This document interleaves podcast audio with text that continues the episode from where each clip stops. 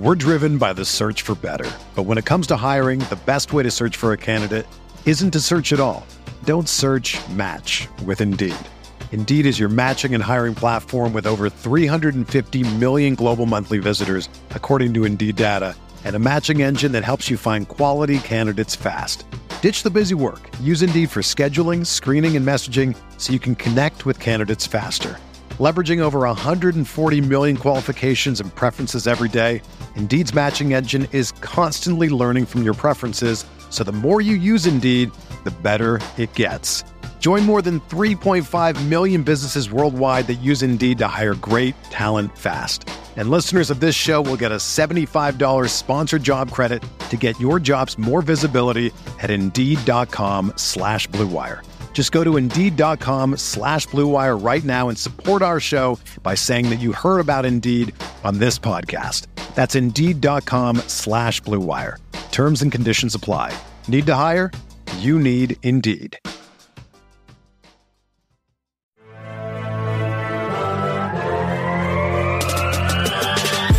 20 minutes a day, 365 days a year. This is the Pack a Day Podcast.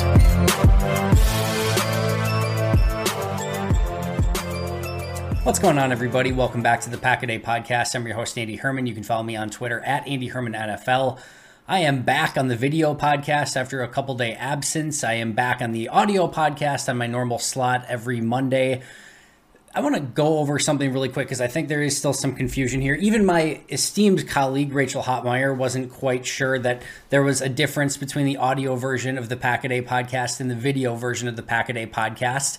Now, Mondays, which you're listening to this on in all likelihood, is usually a simulcast. Usually that's my day, and I'm either uh, hosting with Perry Goldstein and Alex Stroh or just doing it myself, maybe having a guest. But that's usually on video and audio, both simulcasts uh, on both platforms. However, every other day is totally different. So on the video version, you're getting a new episode, usually from me, 365 days a year. That's usually a little bit shorter, although as of late, there's been a ton to discuss. So they're usually about a full length episode. But for the most part, you're getting a new episode about 20 ish minutes per day uh, on YouTube. Again, and I have a lot of different guests on, including Rachel Hotmeyer, Mike Wall. Uh, you know, we, we've had a ton, Peter Bukowski, etc. So uh, that's going to be the video version of the podcast. But then, uh, for those of you who are more familiar with the video, uh, we have an audio version as well that is 365 days a year, also. But I'm only on that on Mondays, and we have an amazing team of about 20 ish, uh, a little bit more than that, people who do uh, brand new episodes again every single day. Again, my day is Monday, but you're going to get a ton of Packer takes from a variety of different people. So if you're not familiar and you're not checking out both, I highly recommend doing so. If you're checking out either, which you clearly are, I appreciate that. And that's certainly enough and no pressure to do the other. But uh, there is a ton of great content out there if you're not checking out the other one. So again, video is going to be me generally 365 days a year. Uh, about 20 minutes. The audio is going to be a variety of different teams. And why I wanted to bring that up is because I have an exciting announcement in that regards as well. I did post this on Twitter last week, but we do have some new, or at least some different lineups that are coming starting this week. So Mondays is still again going to be me with every other week being Alex Strofe as well as Perry Goldstein.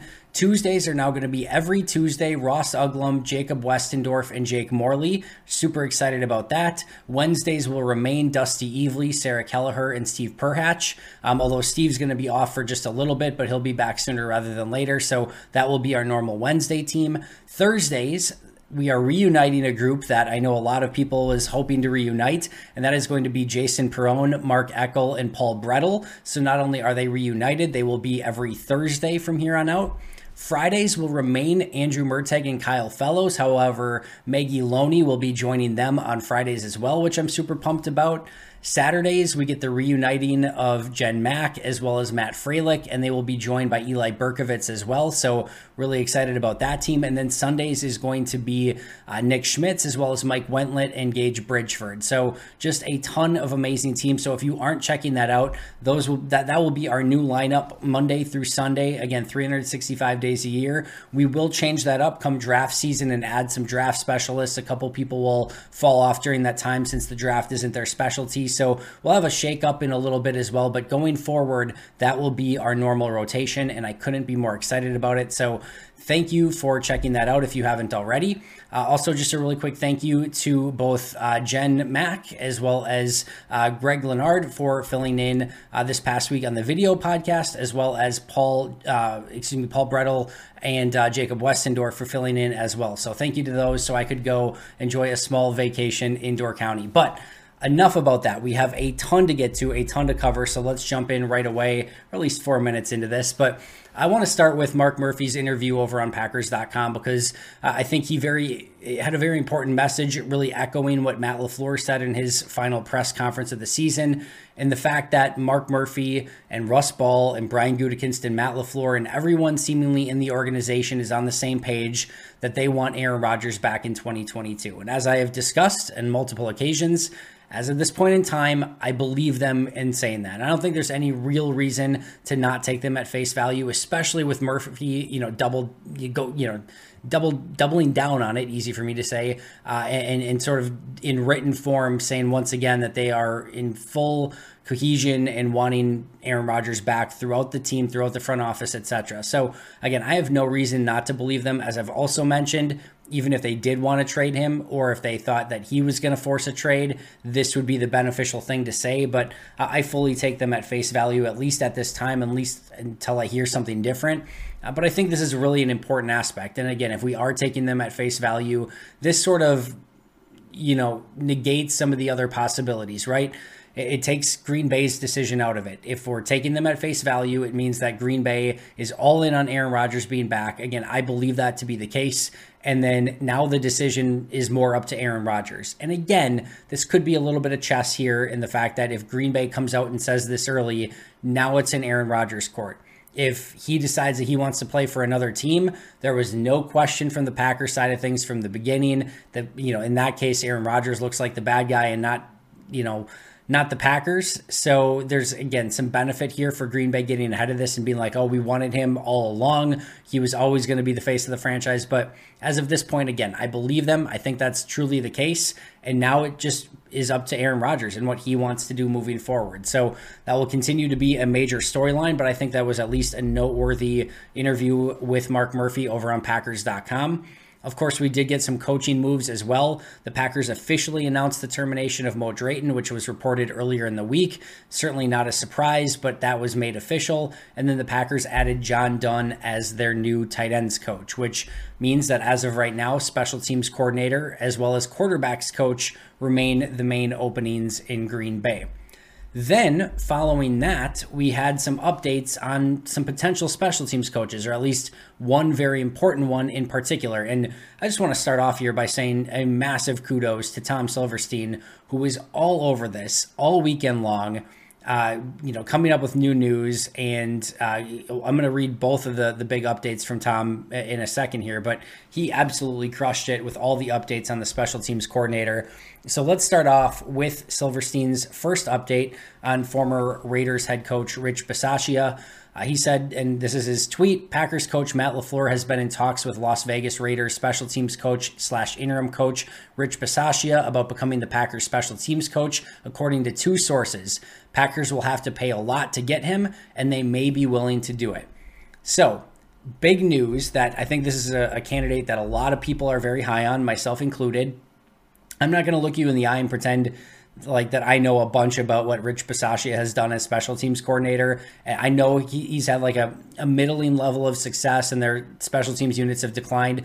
I also know that he's a very strong leader and that the Raiders players were very um, disappointed when he wasn't back as head coach and thought that he did a really good job as head coach, which he did. I thought he did a phenomenal job with that team and sort of keeping everything together and on the right path, even when you know, your head coach is gone mid-season. They had some injury issues, so on and so forth. So I thought he did a great job of keeping that team together. Um, and I, I, just think he's a very strong leader, and I think his sort of personality and just overall persona would be really good for Green Bay special teams. More on that in just a moment. But the you know Green Bay needing to pay him, and they may just will be willing to do it. I tweeted out over the weekend if I were Rich Bisaccia's agent, I would be asking for everything. First of all, Green Bay just lost their season on special teams, arguably. I know it wasn't the whole story, but it's the biggest piece of the story. Their special teams is beyond abysmal and has been for a really long time. There's already the story that they missed out on Darren Rizzi a few years ago because they weren't willing to pay him what his salary was. And that has backfired in a major way. So if all of a sudden Green Bay misses out on Bisaccia due to the fact that they didn't pay him enough, the optics on that would be terrible, would be awful. So, if I'm his agent, I'm asking for the moon, the stars, and everything else. Like, they should be asking for top tier special teams coordinator money, maybe even an assistant head coach position as well. Tough to say if Green Bay would be willing to do that, but if I'm his agent, I'm asking for everything. meanwhile, Green Bay, you would think, has got to find a way to get this done. Now, it doesn't have to be Bisaccia. Again, more on that in just a moment as well on another piece from Tom Silverstein. Uh, but you got to think that they have to make a major home run swing here, and not just a swing. Now I don't. I'm going to take that back completely. This is not just a home run swing. They need to hit a home run with this hire. Tough to say if Bisaccia is ultimately that, but I think it would at least give the team and the fans and the players some thought that Green Bay is going and doing everything they can to find the right coordinator for this position and really sort of start to turn this special teams unit around. Again, I think his leadership in this situation would go a long ways. Now, I thought Mo Drayton was a pretty darn good leader, charismatic, intelligent, had a lot of great traits, was fantastic in interviews, just didn't carry over. So he can be a great hire on paper, and you know you can find the right guy and pay him the most money and this can still end up being a nightmare. It's not just the biggest name. And again i know we get caught up on that. I personally again i think it would be a really good hire and i think green bay has to swing for the fences here and connect with it.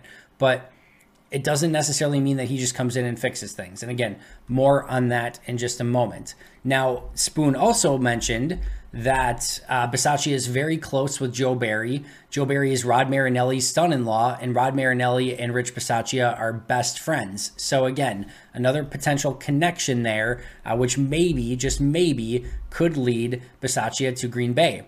Now, there had been reports earlier in the offseason that the likely candidate to be the special teams coach in Chicago was, of course, Rich Bisaccia. However, if you're a Packer fan that's hoping that Rich is going to come to Green Bay, you got more good news over the weekend when the Bears hired uh, Richard Hightower as their special teams coordinator, taking that potential possibility away where Bisaccia could go to the Bears and be, a, uh, you know, a top special teams coach for a division rival. So that was good news. Now there are plenty of other you know coaching staffs that are still filling their rosters and and their you know their overall coaching staff and need special teams coordinators. So it's not like green bay has the only spot left and you know they can pick their you know pick the best of what's remaining. There's plenty of competition out there. So green bay is still going to have to go out and make a very significant offer to get the you know the the coordinator that they ultimately want. However at least chicago is off the board and uh, Bisaccia at this point will not be going to green bay's division rival. Now Silverstein brought up another great point and another really interesting name. He said, and then again, this is his tweet directly. If the Packers don't land Bisaccia, there's a veteran coordinator who may be available who is just as good. A source said that former Ravens coach Jerry Rosburg is looking to get back in the NFL after retiring in 2019. He also went on to say that he's unsure if the Packers have actually talked to him. So it's not a report that the Packers are interested or in conversations, just that a very, very, very good former special teams coordinator who consistently had top special teams in Baltimore. Part of that due to John Harbaugh and John Harbaugh being a phenomenal special teams, just overall coach as well, and all the you know practice time and, and everything that the ravens put into special teams the resources etc but this was one of the top special teams coordinators before he walked away and now it looks like he's potentially ready to get back in the nfl again per tom silverstein so that is another name and frankly if, if that's another option is if green bay can get one of those two i would be beyond thrilled at what at least they're attempting to do with fixing the special teams. Now, the last thing I'll mention here is something that, again, I mentioned last week as well, but this is just part one of fixing the special teams. Again, this is just fixing the chef at an awful restaurant. And I mentioned that last week as well. But you need better ingredients. You need better everything. You need more practice time. You need better players. You need a core philosophy that makes it that this isn't just offense and defense with special teams being an afterthought. These are three legit phases that you need to be great in all three of them if you want to be a legit Super Bowl contender. That's going to take an effort from Matt LaFleur. It's going to take an effort from the new coordinator. It's going to take an effort from the players. It's going to take an effort from the front office. It's going to be take an effort from the scouting staff. It's going to take an effort from everyone that this just has to be a much better emphasis and a much bigger emphasis. Now, can it very much help if you have a better chef that's leading that, a better special teams coach in this situation? Absolutely. Sometimes a really great chef can get a lot more out of bad ingredients than what a bad chef can, right? So that could still help. And again, the bar in Green Bay for special teams is so incredibly low. So even if, even if, you know, they still resort back to some of their bad philosophies on special teams, if they get the special teams coordinator hire right, it could still go a long way in at least making this a mediocre unit. But if they want to have true cultural change in Green Bay when it comes to special teams, it's going to take far more than just hiring the next special teams coordinator. And we have certainly seen that from history as well. We're driven by the search for better. But when it comes to hiring, the best way to search for a candidate isn't to search at all. Don't search match with Indeed. Indeed is your matching and hiring platform with over 350 million global monthly visitors, according to Indeed data and a matching engine that helps you find quality candidates fast. Ditch the busy work. Use Indeed for scheduling, screening, and messaging so you can connect with candidates faster. Leveraging over 140 million qualifications and preferences every day, Indeed's matching engine is constantly learning from your preferences, so the more you use Indeed, the better it gets. Join more than 3.5 million businesses worldwide that use Indeed to hire great talent fast. And listeners of this show will get a $75 sponsored job credit to get your jobs more visibility at Indeed.com slash BlueWire. Just go to Indeed.com slash BlueWire right now and support our show by saying that you heard about Indeed on this podcast. That's Indeed.com slash BlueWire. Terms and conditions apply. Need to hire? You need Indeed. When you need mealtime inspiration, it's worth shopping Kroger, where you'll find over 30,000 mouthwatering choices that excite your inner foodie. And no matter what tasty choice you make, you'll enjoy our everyday low prices, plus extra ways to save, like digital coupons worth over $600 each week. You can also save up to $1 off per gallon at the pump with fuel points. More savings and more inspiring flavors make shopping Kroger worth it every time. Kroger, fresh for everyone. Fuel restrictions apply. Meanwhile, in other news, Matt LaFleur cannot win the big game. I'm saying that very facetiously. He lost, and the NFC lost in the Pro Bowl. Matt LaFleur has now lost three games in a row. He's completely lost his touch. He's now lost four exhibition games in a row. He's two and six in exhibition, a major flaw on his resume. Again, just can't win the big games. Again, totally, totally facetious here. But the big news to come out of the Pro Bowl, the best news that you can possibly have every single year with the Pro Bowl is that there were no Packers that were hurt. Now, there were no Packers that played, which in my opinion is great because that really limits how many Packers can get hurt in the game. Uh, but that's the biggest thing. Like, I don't care if you're going, and if you watched any of it, thankfully I didn't, but I saw some of the, the highlights on, on Twitter, highlights in very big uh, quotes. Um, you know, I don't care if people aren't really tackling and going half speed and whatever else. I think it was JJ Watt that said he's seen more effort in walkthroughs and, than he did in the Pro Bowl, which, whatever, but you can still pull up. You can still have a non contact injury. Like, there's issues that can still come with that. So I'm happy. To, I don't think anyone got hurt in the game. And again, certainly from a Packers standpoint, with no nobody playing, that sort of eliminates that possibility. But um, that's the biggest thing that I look for in the Pro Bowl every year is can Green Bay get out of it with none of their players that are playing injured? And when Green Bay doesn't have anyone playing, that certainly is going to be the case. So that was my biggest Pro Bowl takeaway. Again, totally joking in regards to the Matt LaFleur coaching comments. The Pro Bowl means absolutely nothing. All right, my last thing today, my, I guess, sort of main topic, even though special teams was really the main topic I wanted to discuss today. I do think and I do believe that regardless of what happens this offseason, whether Green Bay goes all in and brings a ton of people back and Aaron Rodgers is at quarterback, or if they go in an entirely different direction and it does end up being a little bit of a rebuild or anything in between, I do believe there's a handful of players that are really going to have to step up if Green Bay wants to take any sort of step this next year or at least remain competitive or whatever happens. There's five players, in my opinion, that really need to step up. Now, I am not going to include Jordan Love in this list because that one, in my opinion, is a no brainer. Um, and even whether he's a starter or a backup, Green Bay needs an improvement from Jordan Love. He is clearly not there yet. They spent a first and a fourth round draft choice acquiring his services. This will be his third year in the league. He's had plenty of reps to rep the number one offense. This is going to be a massive offseason for him. So Jordan Love is going to be 1A on that list. I don't care if you're looking at it from this season, long term. Now, if they trade him uh, sometime before uh, training camp, then you can certainly disregard that entirely. I don't know that that's going to happen, uh, but that would be maybe the one case where you can disregard Jordan Love. Uh, but other than that, it's it's time for him to step up in a major way and start showing that he has some control and clarity of this offense and maybe could be a guy down the road. So this is a massive massive offseason for Jordan Love and there's zero question that he needs to be a player that steps up. I'll give one honorable mention as well, and that's Royce Newman. I think there's a very strong chance that Royce Newman becomes a long term starter for Green Bay. Feel of that what you will, but I think Royce Newman actually played it his rookie season much higher than some future stars in Green Bay. I don't think the difference between David Bakhtiari as a rookie and Royce Newman as a rookie is all that great.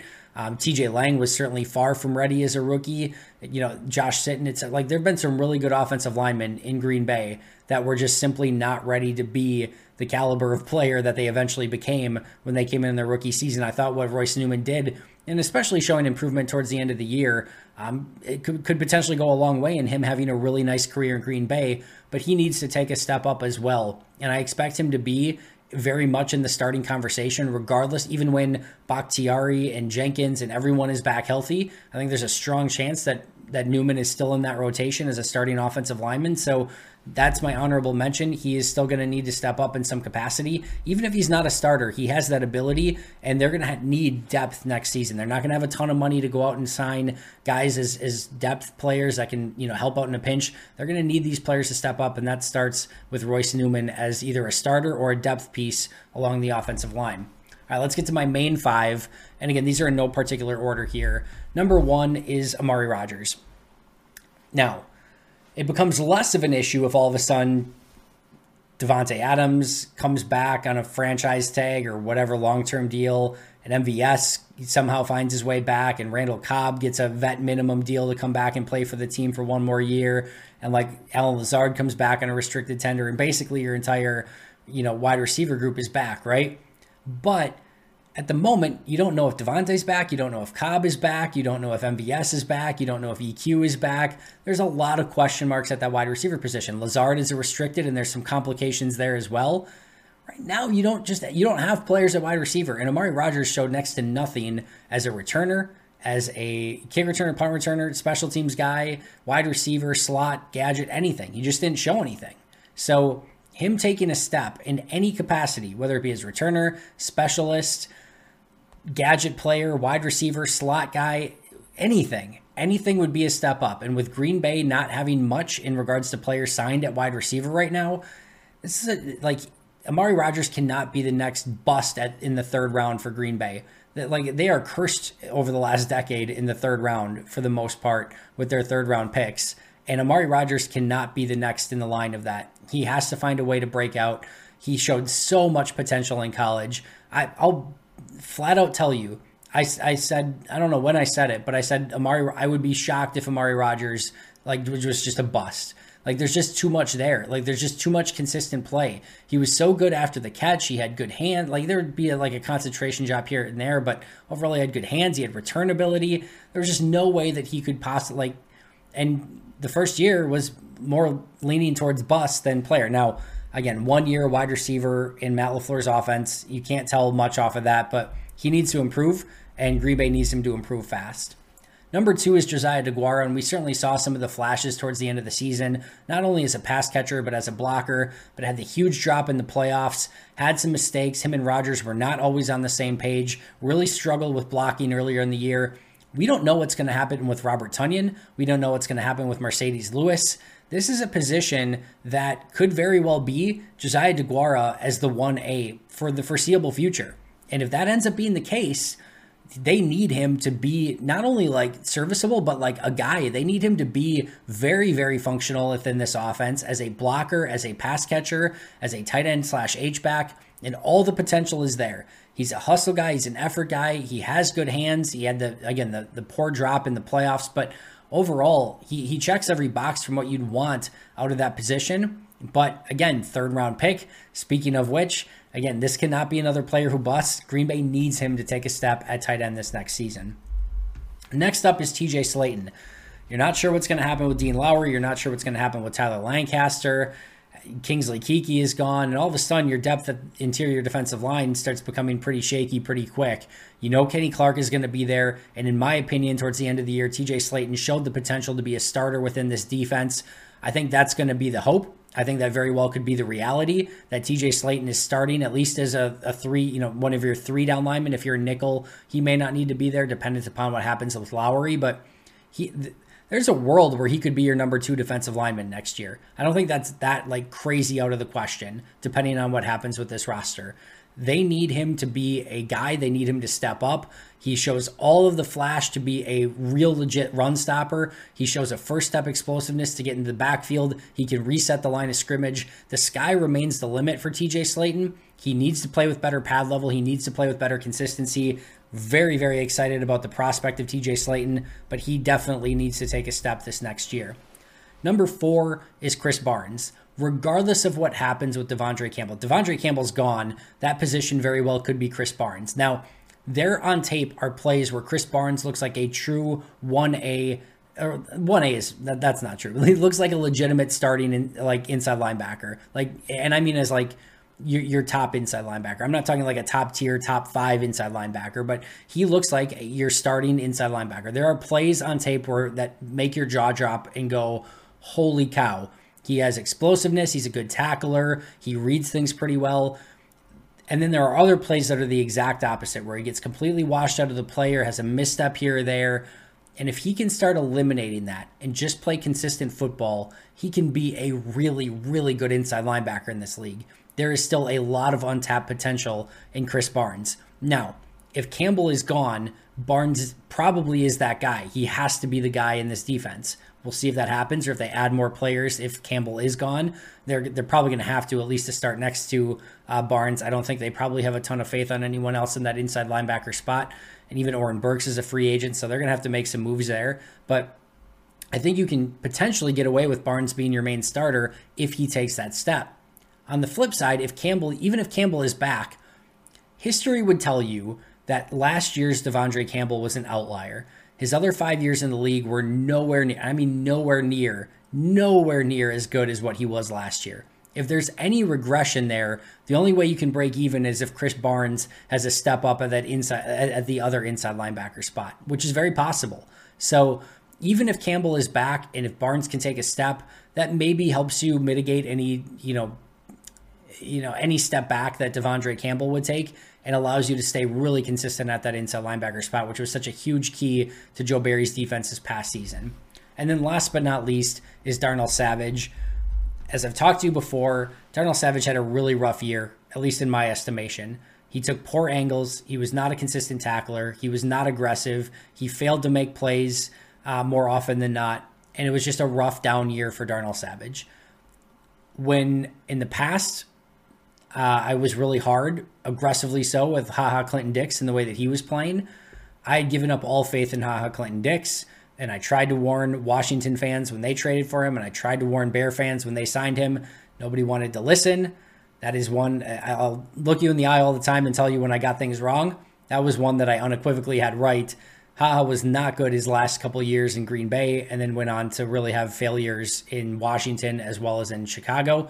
He's still sticking around the league even this past year. I think he had cups of coffee in a couple different spots, mostly on practice squads, but was still in and out of the league this past year, but was just never the same guy after his Pro Bowl season, and I called that out aggressively. With Darnell Savage, I don't believe that's the exact same thing. I don't believe that he's just washed and he can't find it. I've seen really good Darnell Savage on tape all throughout his career. Just this year, we saw less of it, and we saw him take a major step back, in my opinion. If Darnell Savage can start playing like he did earlier in his career and play a little bit more aggressive and just use that first round potential and take a step like Rashan Gary has and a lot of other, like even like Stokes did this past year. Want to see more from Darnell Savage. I think he has a lot more to give this Packers team. I still think he can be an absolute stud in this defense. We just didn't see it last year, and I'm hopeful that that can come around and change in 2022. That's going to do it for me today. Thank you so much for joining me. As I mentioned earlier, make sure to check out the audio podcast as well if you're listening to this on the video. If you're watching on audio, make sure to check out the video over on YouTube as well. Not this episode, because this episode's on both, but every other day, make sure to check out both. Appreciate you guys as always. Thank you so much for joining me. I will be right back here tomorrow on the video. And of course, the audio will be Jacob, Jacob, and Ross. But until next time, and as always, go Pack Go.